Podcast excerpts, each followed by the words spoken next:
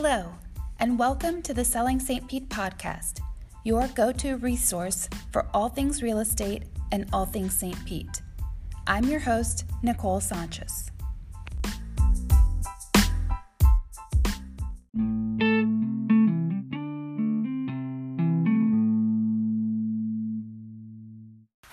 Hello, and welcome to the Selling St. Pete podcast. I'm your host, Nicole Sanchez. On this episode, we are going to be talking about writing offers in a multiple offer situation.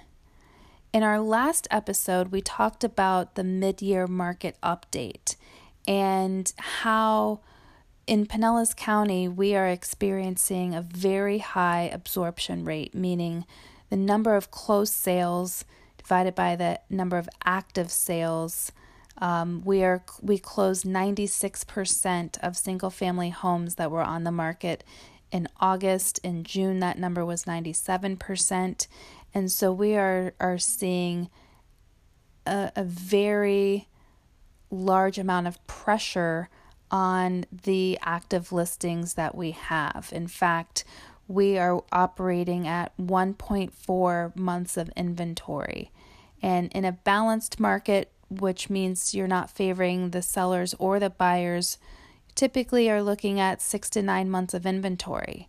And again, we're operating at 1.4 months supply, which means if no other homes come on the market, that in 1.4 months we will run out of inventory. And so why why are we seeing that? Um, one is we are experiencing a, a, mass migration to Florida, and, and this has been happening for a few years, um, certainly since the tax code changes went into effect about three years ago. Um, Florida does not have a state income tax, and that combined with the, the tax code changes we have people that are in highly taxed states that um, moving to Florida is much more favorable for them from a financial perspective. And so we see a lot of people making that move. Um, let's face it, we have great weather here, uh, especially if you like water, if you like boating or fishing. Um, there are plenty of places where you can take advantage of that across the state. Um, and that means that nearly a thousand people are moving to Florida every day. And that, in combination with right now, in comparison to this time last year, we have 43.6% fewer listings than were on the market. But that's not stopping all of the people migrating to Florida. So we have more people looking, fewer homes available new construction is down. Um, on nationwide, we're looking at about 1.4 million new construction units being built. And, you know, the those numbers have been tracked since 1959 and the at the height of the real estate boom when new construction was at an all-time high we had about 2.5 million units being built. And so, in comparison to that, we're about a, a million short of what had been built, you know, in the height of the market, um, contrasted by an all time low of 478,000 units in 2010 during the real estate crash. Um, and despite having less inventory than this time last year, sales are up 4.6%. And so the increase in sales combined with the decrease in inventory is dire- directly related to the rate of appreciation as buyers are willing to pay over list price due to inventory shortage. We also see buyers coming in from markets where real estate may have been more expensive, and so they're willing to pay over market value because to them they it's value to them in comparison to a market that they're coming from, which also drives appreciation. So, if you're obtaining a mortgage and you find yourself in a multiple offer situation, um, the first strategy that I would recommend is make sure you have all of your I's dotted and your T's crossed before you even start looking for a home. What does that mean? That means choose a lender who can provide you with a pre approval as opposed to a pre qualification. A pre approval is a stronger method of telling a seller that you are the best candidate or you are a strong candidate to purchase the home. With a pre approval, the lender has verified your assets, typically with tax returns or pay stubs, bank statements, and the like. And in many cases, they've run your file through desktop underwriting so that once you're in contract, um, you know, the primary conditions that need to be met are the inspection, and making sure that you're able to bind an insurance policy, and then the appraisal to make sure that the bank will provide the loan. And make sure that your lender is available when you need him or her. Uh, oftentimes, it's on the weekends or after hours when you're writing an offer.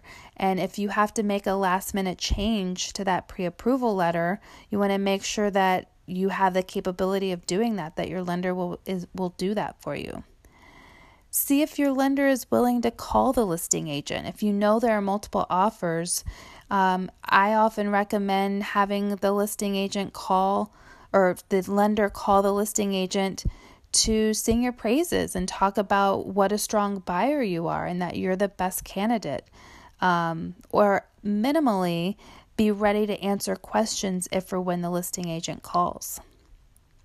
And then have your lender speak with your real estate advisor. Make sure that they are working as a team. Since the agent is going to be writing the offer, it's critical, especially in a multiple offer situation, that the agent knows how flexible he or she can be with the offer as it relates to the mortgage.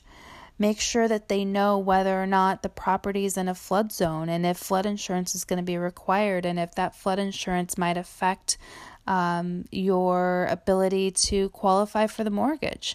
We see that happening in a number of situations, or if there's an HOA or condo fee that may um, play a part in your ability to qualify for a mortgage. It's very important if you are obtaining a mortgage and you're running into multiple offer situations that your lender and agent are working as a team in lockstep. And once you have your financing lined up um, and you're ready to write an offer, before you write the offer, find out what's important to the seller.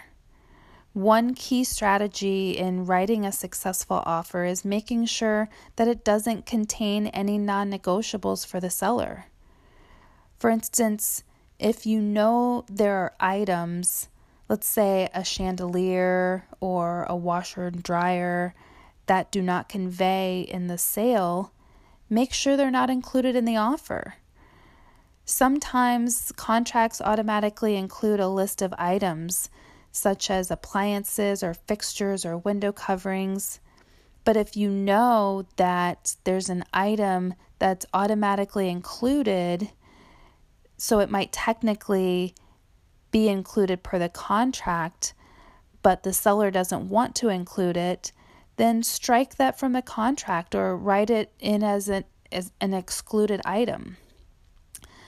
Um, it's also important to know the seller's timing to move. Some may be looking for a quick sale, others may need extra time to find their next home. Make sure you know what your seller needs and present that in your offer. And if you're planning to make massive changes to the home or to the lot, you may want to keep those details to yourself. You could potentially say something to alienate your offer and it has nothing to do with the offer price, especially as more and more homes have surveillance devices or recording devices, the Alexa, the Ring, you know, surveillance video. There are sometimes sellers are listening when you are viewing a, a home And I once heard about a seller who was selling his home and opted to take a lower offer because the buyers whose offer they took loved the tree that he had planted in memory of a loved one. While the higher offer, the buyers were planning to cut the tree down to make way for a swimming pool. And for this seller, it was more important to salvage the tree in memory of the loved one than to get the higher dollar price. So um, just be mindful of, of who may be listening when you're talking about what you want to do with the home. And remember that there are a number of elements to be negotiated when buying or selling a home beyond the offer price, such as the closing date, the length of the inspection period, whether or not they're willing to make repairs or if they want to sell the property as is, how much money is put down or put into escrow. Um, make sure you know what's important to the seller and, whenever possible, include those key elements. And then finally, when you go to write your offer, and this is critical in a multiple offer situation, write your best offer.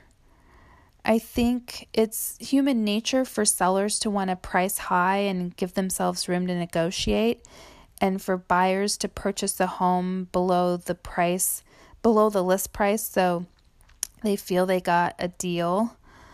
But as the saying goes, you never get a second chance to make a first impression. And in a multiple offer situation, you may not have the opportunity to present a counteroffer. So you want to make sure you put your best foot forward. You want to make sure that if you don't wind up winning the the bid that you don't have any regrets that you would have done something differently because oftentimes you know buying and selling real estate is a stressful process and multiple offer situations can be stressful for sellers because you know they're oftentimes going to upset more people than they are going to make happy. And there are a lot of factors that they have to take into consideration. And so you know, some instead of calling for best and highest will just make a decision of the offers that were presented as they were presented and not counter. Um, so be mindful of that as you're crafting your offer. And know that paying a little extra doesn't necessarily mean that you're paying too much. One pricing strategy, often called the auction effect, is to price the home just below market value to try and garner multiple offers and drive the price up. And it is critical to work with a real estate advisor who's a market expert and can tell you whether or not your offer is in the market or over the market. And make sure that you're getting a market analysis to see where your offer price stands in relation to nearby and comparable homes. And make sure that you put down a large escrow deposit. This shows the seller that you have skin in the game and won't be inclined to cancel the contract for any little thing. That money is going to be going towards your down payment and closing costs anyway. So it's not as though you're paying extra money when you're putting that uh, escrow deposit down. And, you know, some people are also willing to put down additional escrow money after certain deadlines are met or contingencies are cleared. And so that could be a way to strengthen your offer. Consider an escalation clause. And ask yourself are you willing to pay the difference if the property doesn't appraise? If you are, make sure the seller knows that with a large number of people who are migrating from other areas, um, perhaps areas where real estate is pricier, they may be willing to pay above market value because to them the the market is is more affordable than the market that they were coming from. And so um, again, if you're willing to to bridge that delta, if there is a delta between the appraisal and the contract price, make sure that the seller knows that. And know that cash isn't always king. Um, just because you are in a multiple offer situation, you're getting a mortgage and you're up against a cash offer, the, the cash offer doesn't necessarily win every time. I think um, that, you know, sometimes people who are getting a mortgage feel like they're always going to lose out to a cash offer. But at the end of the day, the seller walks away with the same amount of money, no matter if the buyer chooses to finance with a conventional or VA, USDA, FHA mortgage, or takes a cash offer. And so if if the only thing that separates your um, offer is financing, then you know the the seller may lean towards um, the cash offer because of fewer contingencies. But if the closing date is important to the seller or there's a non negotiable that's in the offer, then potentially you have the opportunity to sway the seller to your offer. And you know, when we talk about contingencies, if you're obtaining a mortgage, um, it's important to li- limit the number of contingencies as much as possible because, in most cases, you're going to have a financing contingency um, that obviously a, cash offer is not going to have, an appraisal contingency. Um, and so, I wouldn't recommend adding extra contingencies, such as the sale of your property.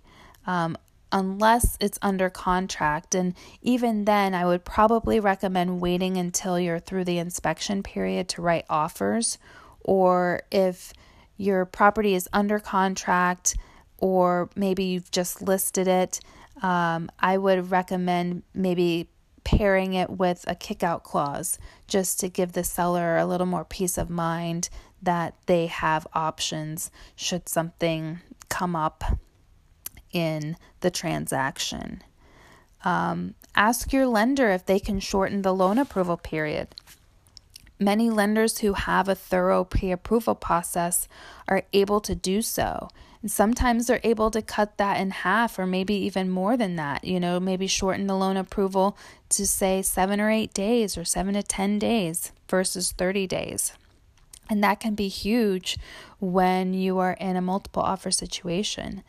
Um, and some lenders are even waiving appraisals in certain circumstances. So, if it is a situation um, where there is a very high demand on a property, find out from your lender if this is a scenario in which they would waive that appraisal. And if you don't win the bid, don't give up hope just yet. Find out if the seller is taking backup offers, and if so, submit a backup offer. This means that if the current deal falls apart, and that is happening a lot more in our current market, the property doesn't go back on the market, but rather it goes to the backup offer, and that could be you. Since restrictions for COVID 19 went into place in March, I've written four backup offers for four different clients, and in three of four instances, the first contract fell through and they went into contract. So, especially in this tumultuous market, um, I would highly recommend writing a backup offer. Deals can fall through for a variety of reasons. Maybe the buyer's circumstances changed or their finances changed with everything that's happening with employment with furloughs and layoffs because of the pandemic and and the economic instability we're seeing more and more people lose jobs and unfortunately if they are in escrow for a mortgage a lot of times they lose their ability to purchase a home and so um, utilizing a backup offer is is a way that you might be able to get that bid even if you didn't win it initially. Sometimes a buyer writes an offer that's high with the intention of trying to use the inspection period to negotiate the price down. And for sellers, if they have that backup offer, that provides them with leverage to say, you know, take it or leave it. And if you don't, then we're going to move on to the next offer. So you know, submitting a backup offer, um, especially in this environment could be a, sound strategy to obtaining the, the, the home. And lastly, if you just want to avoid multiple offer situations at all cost, um, I have five tips on how you may be able to do that. First is ask your real estate advisor if they have access to pocket listings. Every good real estate advisor has access to off market listings. I know that my brokerage has people who specifically seek out off market properties that, um, because they are off market, are marketed to a, a far smaller group of people than homes that are actively listed on the MLS. And you may be wondering why a seller would choose to sell a, a property off market. Well, if you're wondering that, check out episode 30 where we talk about pocket listings and we talk about the reasons why a seller may choose to sell that way. Two, consider for sale by owners. Um, as a real estate advisor, I have not yet come across a seller who would not be willing to compensate me for facilitating a sale with a buyer. So don't be afraid to share a property you see is being marketed for sale by owner with your real estate advisor. Since these homes are traditionally not syndicated to all of the sites that homes that are listed in the MLS are, you typically have far less people to compete with. Um, the third strategy is mail letters to homes. Uh, this strategy is utilized by investors all of the time, and it works particularly if, if you're looking to be in a specific neighborhood or in a specific building or um, property built by a, a specific builder. Um, write a letter to the owners to see if, if they are contemplating selling. And you may be able to strike up a deal without the home ever hitting the market. And so, thus, no competition. Um, strategy number four be the star of your own HGTV show. Do you love Property Brothers or Love It or List It, Fixer Upper? Um, utilize the same loan product that the people on those shows use to make the renovations to the homes. Um, did you know that there are loan products out there that allow buyers to finance renovations into their mortgage so they don't have to come out of pocket to pay for those renovations? And if you don't know that, well, then tune in to episode 13 where we talk about the renovation loans and what's detailed um, what it takes to obtain one of those loans. Um, and then finally, look at the listings, look at listings that have languished on the market, have high days on market. Um, sometimes the only thing wrong with those properties is that the seller was a little too aggressive with the list priced initially, and now the home has a stigma to overcome. And so, days on market has a, an opportunity to drag uh, the sale of a home if buyers don't feel that the price matches the value.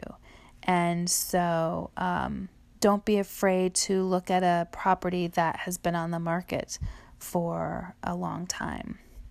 So, in closing, if you are house hunting right now and you've struggled to have your offer accepted, I hope that this episode provides you with some tips and strategies that you can use in the future and that you are well on your way to purchasing your next home. Thanks so much for listening.